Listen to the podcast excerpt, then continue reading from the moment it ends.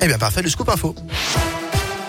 Et à la une ce mardi, un chiffre 3 millions. C'est désormais le nombre de réfugiés ukrainiens qui ont fui le pays depuis le début de l'invasion russe. L'UNICEF estime même qu'un enfant est contraint de quitter le pays à chaque seconde. Notez qu'en France, au moins 15 000 Ukrainiens, principalement des femmes et des enfants, ont pour l'instant été accueillis selon le gouvernement qui attend 10 fois plus dans les prochaines semaines. Dans ce contexte, un couvre-feu de 36 heures va être mis en place dès ce soir à Kiev. Annonce faite par le maire de la capitale alors que des bombardements ont fait au moins deux morts ce matin dans la ville. Autre frappe, cette fois à l'aéroport port de Dnipro où la piste de décollage et d'atterrissage a été détruite selon les autorités ukrainiennes.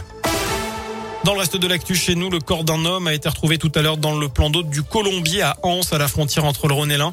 C'est sa femme qui avait prévenu les gendarmes, inquiète dimanche de ne pas voir son compagnon rentrer. Les militaires ont ensuite localisé son téléphone dont la dernière position indiquait le plan d'eau. Sur place, une patrouille a découvert un vélo, puis le corps de la victime de 34 ans. Une autopsie va être réalisée selon le programme afin de connaître les causes du décès. Toujours dans l'Ain, c'est un vol de plus en plus courant au vu de la hausse des prix des carburants. Trois individus ont été pris en flagrant délit de siphon de réservoir sur un chantier de Saint-Denis-les-Bourgs samedi dernier.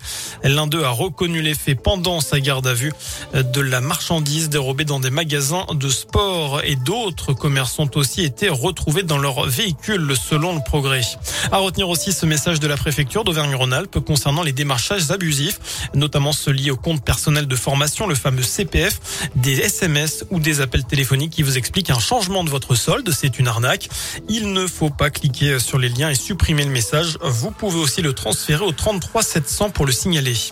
Le retour du ciel jaune-orangé ce mardi dans la région des vents du sud pousse le sable du Sahara jusqu'à chez nous, colorant le ciel et salissant les trottoirs. Cela pourrait durer plusieurs jours selon certaines prévisions, mais a priori pas de danger pour la santé. Vous retrouvez les photos que vous nous avez envoyées sur les réseaux sociaux de Radioscoop, mais aussi sur notre site internet radioscoop.com. À moins d'un mois du premier tour, Jean Lassalle a deux doigts de jeter l'éponge. Le député des Pyrénées-Atlantiques ne sait pas s'il sera encore candidat à l'élection présidentielle ce soir.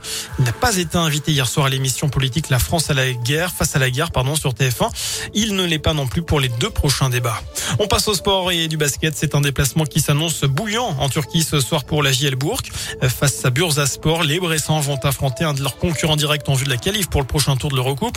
Pour l'instant, les Turcs sont 9e, la jeu est 8e et dispose d'un avantage psychologique. Une victoire de 30 points à l'aller, c'est à partir de 18h. Enfin, il ne lui reste plus qu'une semaine. Un joueur de l'Euro Million n'a toujours pas réclamé son dû 1 million d'euros.